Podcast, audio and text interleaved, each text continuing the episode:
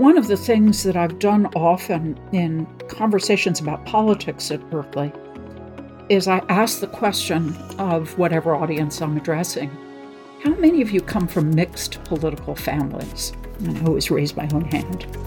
And I'm always surprised at how many people in whatever kind of audience also raise their hands. And so we have a kind of, I think, mistaken impression that the world of families is more uniform than in fact it is, and that many people have real differences of political opinion in their family, and most of the time they learn how to deal with it. I think it's so critical. There are so many issues in our world in which people of integrity and principle disagree, and you have to create space for that you are listening to Change Lab Conversations on Transformation and Creativity. I'm Lorne Buchman, President of Art Center College of Design.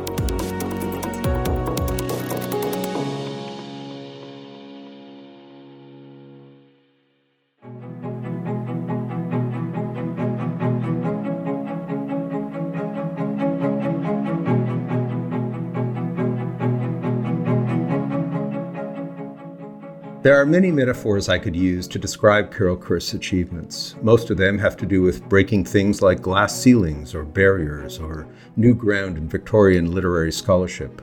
But none of those do justice to the sheer scope of the professional arc Carol has traversed en route to her current role as the first female chancellor of UC Berkeley. Carol has spent the better part of five decades entering academic spaces and roles previously reserved for men but she has less interest in reflecting on her own pioneering achievements than in her passion for participating in the collective march toward institutional progress. In fact, from the moment she began ascending through the leadership ranks at Berkeley, and then as president of Smith College, she's been a vector for positive change through her first rate mind, her warmth, humanity, and passion for the transformative power of education.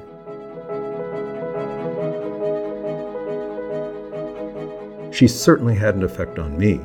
We met at UC Berkeley when I was a newly minted PhD teaching in the dramatic art department, and she was Dean of the College for Letters and Science. Though she might not have known it at the time, I was inspired by her and viewed her as a mentor. I greatly admired her forthright and compassionate approach to leadership and marveled at how she could give equal voice to the many varied factions comprising California's largest and most prestigious public research institution. Carol is the rare university administrator who sees her work as an art form. I relish the opportunity to reconnect with her about her trailblazing journey to the chancellorship of UC Berkeley. I loved her notion of her role as storyteller in chief and was compelled by what she anticipates from the road ahead. Please enjoy my conversation with Carol Christ.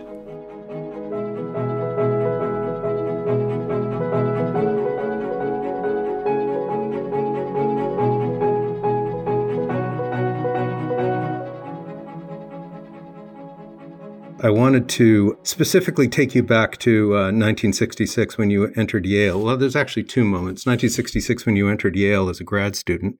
And by the way, if you could just explain, my understanding is that Yale was not coeducational at that point. So it's interesting that you went at that moment. And then when you arrived at Berkeley in 1970, in the middle of the Vietnam War and particularly the Cambodian campaign, I'm just interested in looking at those two moments and for you to tell a bit of your story from that particular time in your life? Yes, certainly. So it was true when I went to Yale. There were no undergraduate women at Yale until uh. the last year that I was there. So I did my PhD at Yale. I was an undergraduate at Douglass College. And uh, I remember one of my very first experiences at Yale was that um, a friend that I had recently made, a man in one of my classes, asked me to meet him at the Elizabethan Club. And so I very, with great excitement, went to the Elizabethan Club as one of the many clubs Yale had, and went in the door. And I was quickly escorted out because this was not a space in which women mm. were allowed. Mm. Uh, Yale was very much a male dominated institution, even though the program that I was in, the PhD program in English, was probably about 50% women. Uh, but um, in my last year, women undergraduates were admitted to Yale for the first time, and there were signs all over the place uh, welcome women to Yale. And I kept thinking, you know, it made us feel so invisible as graduate women.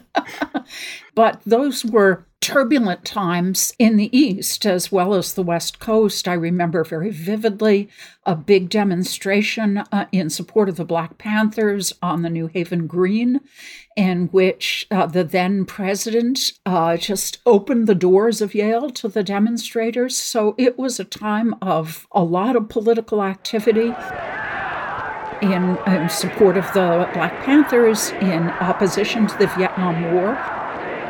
Tragically, our nation's leadership, while striving for peace, has adopted a course that makes real peace unlikely. It is a policy that believes we can brutalize the North Vietnamese into making concessions at the negotiating table, that we can convert by words alone, a corrupt Saigon government into a government representative and responsive to the needs of its people. And those were also the early days of feminism, in which I and my friends were eagerly reading the feminist books that were just then being published, like Kate Millett. And so it was a heady time, although that headiness, the political headiness, didn't really penetrate to the English department or the curriculum in English that I was studying. And then I went to Berkeley, as you say, in the fall of 1970.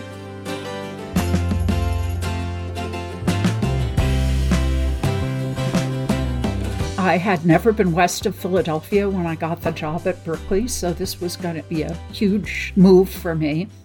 And when I got here, I found it so liberating. I remember one of my early weeks here, I passed a woman who was carrying a poinsettia plant. So this must have been September or so in the street. And I guess I looked surprised because she said, Christmas is coming very soon now. Christmas is coming very soon.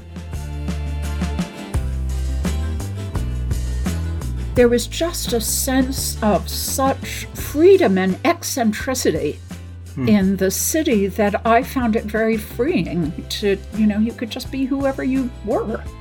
And I was told not to bother preparing the last third of my class. I would never get to teach it. The students would be on strike. But in fact, the students never were on strike during the time that I was a faculty member in the English department. But it was certainly and still is, as you know well, a very, very political community, but one of enormous, um, oh, just everybody feels like they can question anything that they can think things new, and that extends from the world of physics to the world of politics. Sounds like you had a great warm up at Yale, but coming to Berkeley must have been, at that particular moment, must have been an, an amazing experience. It, it, really was an amazing experience. And there's so many things. I mean, there's the free speech movement, but then there's the Third World Strike, the, the founding right. of ethnic studies. Uh, we just last year celebrated the 50th anniversary of ethnic studies. And there are just so many exciting things that went on. Often, when I talk to people at Berkeley, I say this is one of the few university campuses in the United States where you feel history is being made all the time. Exactly. And then moving forward to you taught for several years, and then you began an administrative life as chair of the English department, dean of humanities, when certainly when I was there, and provost as well. And I, I suppose I have two questions for you there as well. And that is one, why the administrative life? And what did it trigger in you that made you feel like you wanted to pursue that particular experience in the academy? And two, you know, you're constantly known as the first woman to hold this office or that office, all the way to the chancellor's office. And it'd be interesting if you could reflect for us a little bit about what that kind of trailblazer element has meant for you. Thank you. Uh, I should say the first administrative job that I had was not chair of the English department. It was actually as the uh, Chancellor Special Assistant for the Status of Women and Title IX compliance coordinator. Oh, well, what year would that have been? Uh, it was in the mid 80s at some point, and it's a hard, hard title to fit on a business card. and the job was what the title said it was. You were responsible for being the voice in California Hall, which is the administration building. It was really looking at issues concerning women. And I had always been a feminist, so these causes were dear to my heart. But what I discovered in that job, which was a two year term, was that I loved doing administration. I loved seeing how the university worked. I really enjoyed working with a group of people to achieve some institutional change. And that's entirely different from your work as an English professor, where the research life of an English professor is pretty solitary. You read books, you do research about them, you write about them. And it's also different, although more akin to teaching. So that was when I first got a taste of administration and enjoyed it. Um, then the next job I did is as chair of the English department. That's just a job, as you know well, that lots of faculty members do. You take your turn at it. And I enjoyed it. Um, I'll tell you a funny story about it. When I took the job, my son was about eight. And he said, Mom, now that you're the chair of the English department, is your chair bigger than everybody else's? And I realized that, in fact, it was. That the kind of wheeled black leather chair in the English department behind the chair's desk was, in fact, the biggest chair in the department. And that came to me to symbolize the somewhat ambiguous position you had in relationship to your colleagues. They were still your colleagues, but they uh, often attributed more than you had some um, mysterious authority over them. But you know, then I I was asked to be dean of humanities. I really enjoyed that. I think it wasn't until I became the provost of letters and science that I really started thinking, yes, this is deeply gratifying to me. It is intellectually exciting to me. It uses a different set of capacities than my work did as a professor.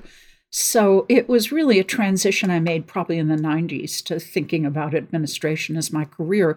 Although I did go back after I finished serving as provost in 2000 to 2002 and uh, uh, went back to the faculty. That's what I thought I was going to do. And I discovered at that point I had really become an administrator. That was my identity. So um, that it was about then that uh, Smith College started um, contacting me, and and that's it was a different chapter of my life. But in terms of being the first woman this, the first woman that, I have to admit I don't think about it very often. I actually think if you're constantly focused on issues of gender, it keeps you from focusing on the work at hand. So I know there are things that uh, parts of my character, I guess you would say, or my being in the world that certainly are, you know, a result of, of being a woman. But it's not that I think of myself as, oh, I'm the first woman X or oh, I'm the first woman Y. I, I just, it was never a big piece of what I was thinking about. I was just always thinking about what the work was. Right. Although in your graduate school days at Yale, and certainly when you arrived in the English department in 1970, I mean, you really were a minority, right? I mean, as a woman in a department pretty much filled with men, correct? Yeah, absolutely. At that point, when I joined the English department, there were 84 faculty, four of them were women. Um, the percent of women on the faculty when I joined uh, Berkeley was 3%. You feel yeah, exactly. You know, yeah. like there aren't many people who look like you. And when I first came to Berkeley, I was often mistaken for a student. People didn't think I was a professor. Yeah. And I think, too, there's an experience there that helps your own sensitivity and your own compassion to so much of what we're looking at today. Yeah, that's right. And I think it's entirely relevant. And it's interesting to hear you reflect, too, on what you got out of administration, too. And you know, for me, it, just to reflect for a moment, it was a new form of directing for the theater for me. In fact, I often talk about the fact that being a theater director was great preparation for being a college president. Uh-huh. In other words, it draws on a kind of creative energy for me that I thrive on. Yeah, for me too. And I often say I like hard problems. I've certainly got a lot of them. indeed, indeed. I want to talk a little bit about leadership with you. It's a good segue, but you know, the listener should understand my personal experience with you. That as a young and uh, somewhat I would say, intimidated faculty member in the drama department in the 1980s, you emerged as a kind of mentor for me. I recognized in you a kind of leader of strength, of formidable intelligence and purpose and care and fairness. And um, what I do with great mentors or teachers in my life is I seem to metabolize them. I think about them. And as I went on to my own career as a leader and as an administrator, I want you to know that I feel like I metabolized much of what you brought and what you modeled for me in my own development uh, as a leader. And it boils down to me to a kind of special combination of a certain kind of firm conviction that you bring blended with this gentle wisdom that you hold. And it gave me great strength. And I want you to know that. And I want to thank you for that. It was a very important learning for me in my own life and my own career. Well, thank you. I, I, I really, that's really moving that you say that. I, I'm sure you've had the experience of getting a letter decades after you've taught a course from a student saying, that course you've taught meant so much to me. And when you're, I don't know if this is true about being a director, but I know being a teacher, you feel like you're throwing your bread on the waters and you mm-hmm. have no idea whether, you know, it comes back to you. And I, I think that's true of being an administrator. So thank you for returning some bread that I threw on the waters. Indeed. Well, thank you. You are a very, very important figure in my life.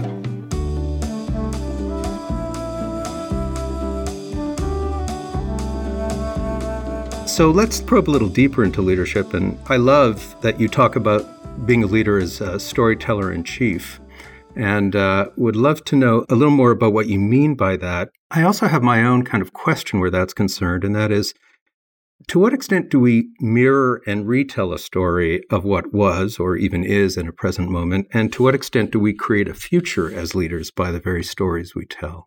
Yeah, that's such a good question. It's something that I think about all the time because I think that one of the jobs of a leader is to both create community and create momentum in the community.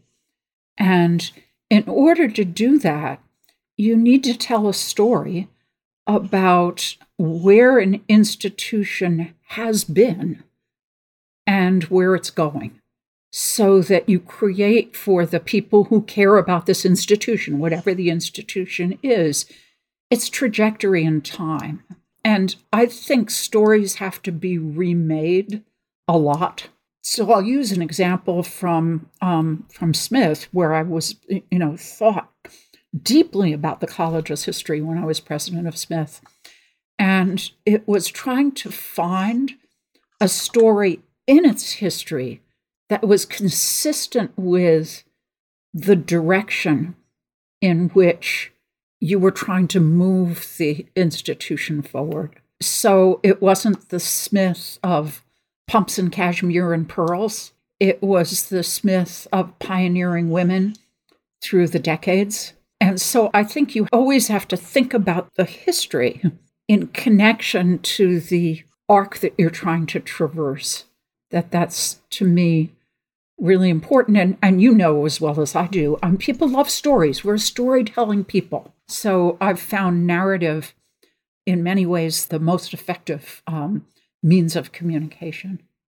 And in that narrative, maybe I'm extending the metaphor a little too far. There's also dialogue. I mean, they're, they're novels as well as plays, right? And the stories get told in a kind of conversation that we lead and that we orchestrate. Yeah, that, that, that's exactly right. And one of the things that's always kind of amused me about being a leader is that I sometimes will develop a phrase for something that I'm trying to achieve. And then the phrase will get taken in by the community and becomes part of its language.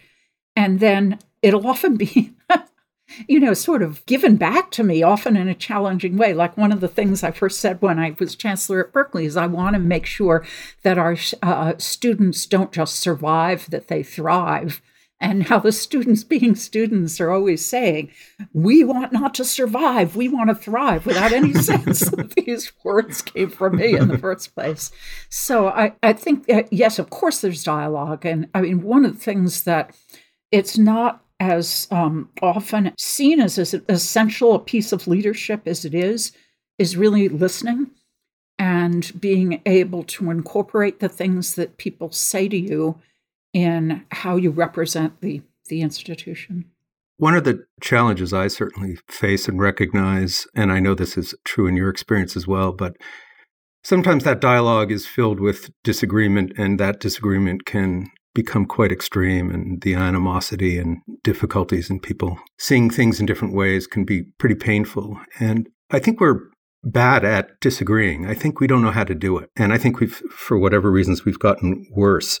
I'm curious, A, about your reflections on that, how you deal with that. And I'm wondering whether or not some of the challenges that you've faced on campus uh, regarding free speech issues, Ben Shapiro or the Milo Yiannopoulos challenges, I'm wondering if that has taught you something about what one needs to do in handling disagreement or bringing it to some level of civility or to some place where the institution, the university, can move forward and grow from it and learn from it collectively somehow?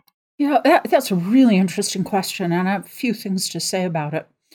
One is, I'll tell you a story. This was a really important learning experience. It happened when I was um, chair of the English department. And uh, that year, we had a lot of students who wanted to take our senior honors seminar, many more than there were places in the class. And a student wanted to have a conversation with me who was incredibly angry that he didn't get a place in the honors seminar. And he was really just going on and on. He was really, really angry. And then I said to him, I'm really sorry. If I were in your position, I would feel exactly like you do. You're so disappointed. You're so angry. And all of a sudden, he just deflated. And mm. he said, That's all I wanted someone to say. He was heard. Yeah, and I and I think that's such a big piece of things, and sometimes it's hard to hear because you want, but your first impulse is often to be defensive, but that's a piece of things. One of the things that I've done often in conversations about politics at Berkeley is I ask the question of whatever audience I'm addressing how many of you come from mixed political families? And I always raise my own hand. And I'm always surprised at how many people in whatever kind of audience also raise their hands. And so we have a kind of, I think, mistaken impression that the world of families is more uniform than in fact it is, and that many people have real differences of political opinion in their family, and most of the time they learn how to deal with it. The students have been wonderful. I, I talk a lot about respectful disagreement and learning to how to have arguments in a civil way in public. And I've had some students that have done programs um, in which they've invited me to participate in this way. So I think it's so critical. There are so many issues in our world in which people of integrity and principle disagree. And you have to create space for that. And it's hard with students who are the age of most college students because at that point in your life, I mean, you know this, you're trying to figure out who you are. Your points of view tend to be more absolute, and sort of helping students develop that capacity seems to me one of the most important things we can do. And modeling, I suppose, that kind of civil discourse as leaders and as faculty and as teachers too, which doesn't always happen at least in my experience. You know. Yeah, yeah, yeah. One of the temptations is, I mean, certainly part of my temperament, but I think it's a temptation for a lot of people, is to think whenever anyone presents something about which they're unhappy, you think it's a problem you have to solve. And sometimes that's not the case. Sometimes it's just a truth they want to say, not a problem that you need to solve. I think that is really insightful. And it's certainly true for our relationships generally. Sometimes with a friend or a loved one, you hear a problem or you hear an issue, you take in a struggle, and it's not really the point is not to fix it. It's sometimes just to be there and just to hear it. And there's a lot of wisdom there, and something I think maybe we need to incorporate into our organizations as well which is a good kind of transition to teaching. And I have a curiosity about what teaching must be like now at Berkeley and how much it's changed since I arrived in 1984, or maybe even more interesting since you arrived in 1970, how you think about teaching, what the focus is on teaching, what the issues are that faculty struggle with at this particular time in their teaching. And I wondered if I could invite you to reflect on that. Yeah, that's such an interesting question. Of course, everything is so shaped by the pandemic. I've been teaching this year. I did freshman seminar last semester and doing one this semester. And it's a Zoom seminar, about 15 students on the screen like this. And I've been surprised at how relatively easy the transition was for me. Of course, it's just an hour discussion once a week about a book. It's not, eh, you know, very hard to do. But I think that for a faculty, they were thrown into the deep end of the swimming pool without swimming lessons, given two days to go remote. And I've had so many faculty tell me, it's like I discovered a muscle I didn't even know I had. And they're not going to forget they have that muscle. And I think teaching is uh, the remote tools that we've developed over the past year are going to be part of our teaching toolbox moving forward after the pandemic ends. That people keep telling me there's some things that work better remotely than they do in person. So, one thing that's very recently different is, of course, the importance of the digital medium in teaching. Although, even before the pandemic, it's just so much more was electronic than had been. And I tell a story often, which I kind of like, which I was, uh, I went to the Marin Shakespeare Theater and I was waiting for the play to start. It was An Ideal Husband by Oscar Wilde. And the friend that I went with and I were trying to remember who had starred in the movie. And so I took out my iPhone and I Googled it. And my iPhone said, Do you want to start watching this movie right now? And I thought, This is so weird. Here I am sitting outside under the trees about to watch a live performance, and my iPhone is saying, I can show you the movie. And I just think it's amazing what we have. And that's one of the things, one of the ways in which the teaching environment is just profoundly different, is um, all the modalities that our electronic devices and their reach give us. But another thing that's really important is when I started teaching at Berkeley in uh, 1970, it was largely almost entirely a white student body. And that's right. not the case now. And right. students bring such different experiences, backgrounds, and identities to the classroom. And I think of the pandemic as being a huge inequity amplifier. Um, that you know, when stu- students have such different access to computing equipment, to even connectivity, to a quiet space to study in, to other things that are happening in their lives.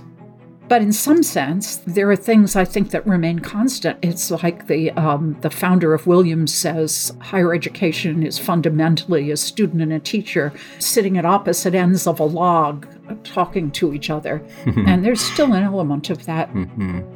I really want to return to the conversation about uh, what we've learned from the pandemic and how we see ourselves moving forward. But before I do, just maybe staying with this issue of teaching and the diversity of the student body, and maybe to ask how does it look different, or how is the experience different, or what does it call upon us as teachers, as professors? How does it manifest in the classroom in a, in a different kind of way? Well, I think, in, I mean, there are probably many, many ways, but one thing is there's, and this is a good thing, less of a sense of a shared body of knowledge that we all have. And I hope for faculty some humility about the things that they don't know that their students know. Nice.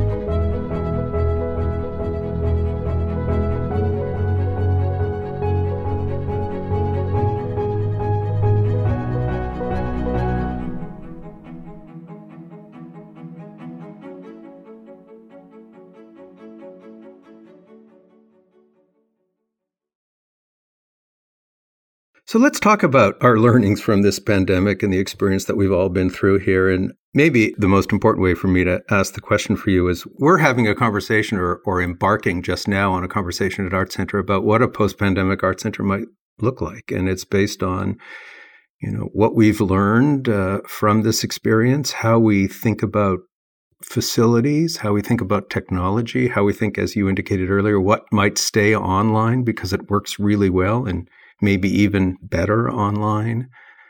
how we're going to engage with each other. I'm interested in what some of your thinking is about it at this juncture. Yeah, yeah. Thank you. I'd I'd love to talk with you about the arts. I mean, because it seems to me they've been more profoundly affected than just about any area of experience. I mean, so much of the arts just, you know, think about theater, what you do. There isn't any live theater, and and the few experiments that I've seen in Zoom theater, I don't think have been very successful. um, you know, and just uh, you know, live music, live dance, all the things that I deeply love and are a big part of my life are just you know on hold as or or in a profoundly different form uh, right now. But how Berkeley's thinking about this is we're thinking a lot about remote instruction and the piece that this is going to be of our post-pandemic life, whether we can reach more people through remote instruction. Uh, and I think of that as a great advantage, a great gain uh, for the campus. It might uh, afford students more what I, have been calling elasticity of place to be able to continue their work remotely and do something that would take them far from campus. So, remote instruction is a big piece of it, but remote work is equally a big piece of it. So, we just recently did a survey of our employees, and one of the questions on it was about remote work, and 60% of our employees want to maintain the um, opportunity to do all or much of their work remotely after the wow. pandemic ends. Wow. So we're really rethinking buildings. right. We don't think big lecture classes will ever be in person anymore. So we are designing a building for data science, and it was originally going to have a huge lecture hall in it. No more. We've eliminated that from the plans. We've eliminated plans for um, uh, more office space because we just don't think we're going to need as much office space. But one of the huge learnings from the pandemic has been for me that I've thought going into it, the big challenge was going to be um, remote instruction. How could the faculty transition to remote instruction? And I found that that has been a lot easier than I thought it was going to be. But what has been so difficult for our students is the social isolation. And what you realize is how much more college or university is than the classes. It's all the friendships that you develop, it's how you learn from your peers, it's the activities in which you engage. You know, it's one of the ways in which America imagines growing up is that you're in this place for four years and you really develop the beginnings of your adult identity in your college or university years. And and that feels like it's been cut off. I was just talking to a student on Zoom the other day, and she said, You know, it's so weird.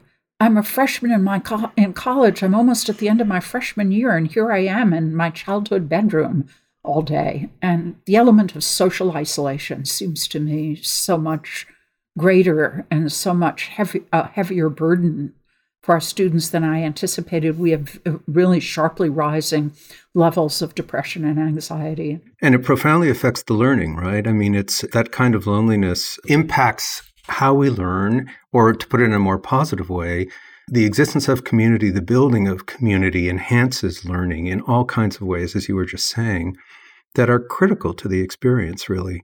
And I also believe that the loneliness of online learning too can cause uh, you know there's a lot of attrition in online learning too and i think a lot of that has to do with because you're somehow outside of community i mean we can try to build that and there are ways in which we're being creative about trying to build it online but that kind of connection with others and the difference it makes that chance meeting with a teacher with another student a chance conversation whatever it might be is all about that it just builds the experience in such important ways yeah, so spontaneity is much, much harder.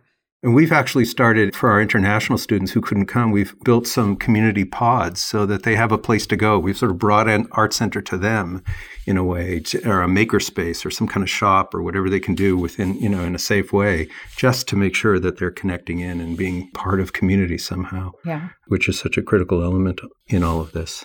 It's interesting too that you know you touched on this a little bit in what you were saying, but for me, and this is kind of dizzying, but it's a whole new attitude about how we use facilities too. I mean, with a huge percentage of our administration not being on campus, maybe permanently working remotely, and what does that do? How can we convert some of those spaces into educational environments, uh, different kinds of studios and classrooms, and ways of moving forward? Uh, what kinds of courses really work well online? How can we recruit faculty or even hire staff who actually don't live here, who don't come here. Maybe they're in another part of the country or they live internationally, and yet they're an integral part of our community.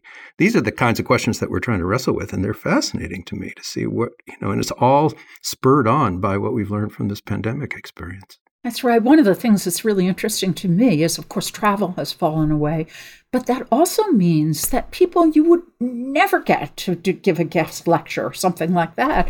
Exactly. Yeah. You know, an hour out of my day, fine. I'll turn on my computer. Here I am. Yeah. Yeah. Exactly.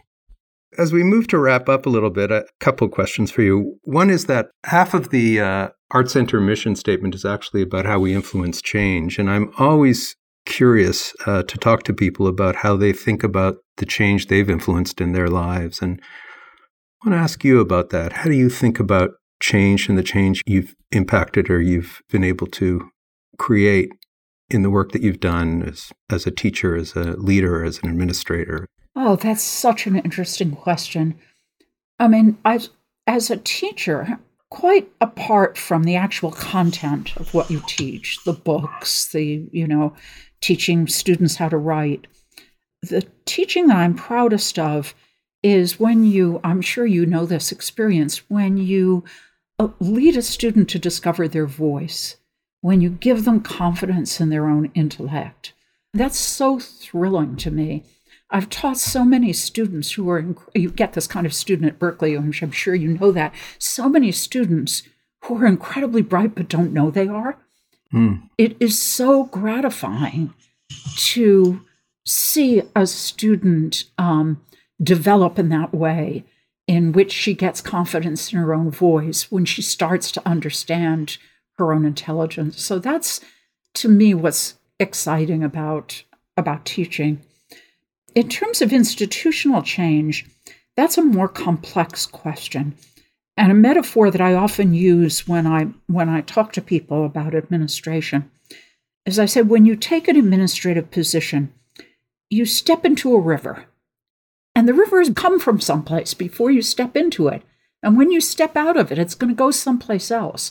So I feel very strongly the value of, I call it historical humility, that you respect the course of the institution, if you will, at the same time that you're really trying to shape it, to change it.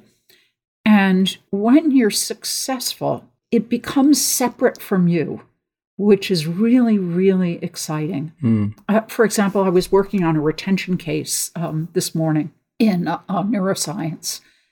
And when I was provost in the 90s at Berkeley, I helped create this program. And now it's a fabulous program. And one of the young faculty that we recruited at that point was being recruited away. I'm very glad. I think we persuaded him to stay. But it just, you have this really excited sense that, yes, this thing that I worked on, or this idea that I had, I certainly didn't have the idea of neuroscience, but other ideas that I've had have taken root and now they're separate from me and they're part of the institution. And that's what's really, I think, exciting. That's when you think you've achieved some kind of institutional creativity. Oh, how lovely. And you've been around long enough. Well, you left for a while, but you've come back. You can see that. Yeah. And you can see it continued and form its own kind of life and its own. Yeah. Its own direction, yeah. I remember the years when you were chairman of dramatic art. It's very different now, but that was the you know the beginning of the change, and uh, so it's just it, it, to me that's what motivates you to do this kind of stuff. Talk about heady days, my friend. Those were those were. Uh, there's a lot of learning that happened for me in those days. Yeah, certainly were. Uh, so finally, last question. I remember, and I was reminded as I was reading about you, you have your own creative endeavors. I mean, with music in particular, correct? With piano and yeah, I play the piano and the viola. And are you are you doing that? Are you involved in that? Actually, yeah. it's one of the good things about the pandemic because I don't do evening events. I don't travel.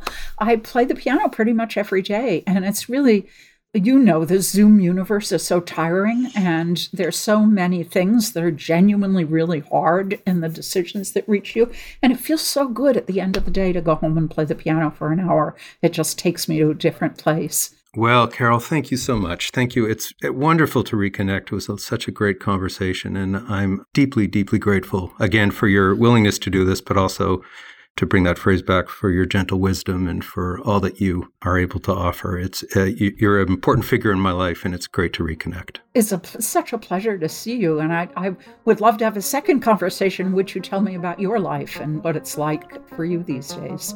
Great. Well, let's do it. Thank you. Thank you.